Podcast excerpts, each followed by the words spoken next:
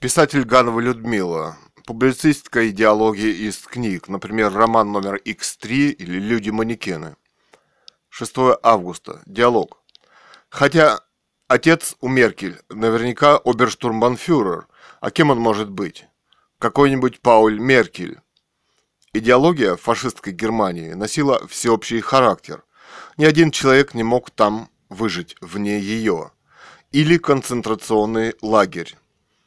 Но мне очень нравилось, когда Обама пальчиком гладил сидевшую в кресле рядом на переговорах Меркель. У ней было нежное, трогательное выражение женщины, за которой ухаживает мужчина. Не забывайте, Обама тоже может быть мужчиной вне политики. Вообще, разве он не может любить женщину другой идеологии? Даже фашистской, вопрос. На мой взгляд, может. Сейчас же у них в Германии не фашистская идеология, ты чё? Да, но она принялась за прежнее.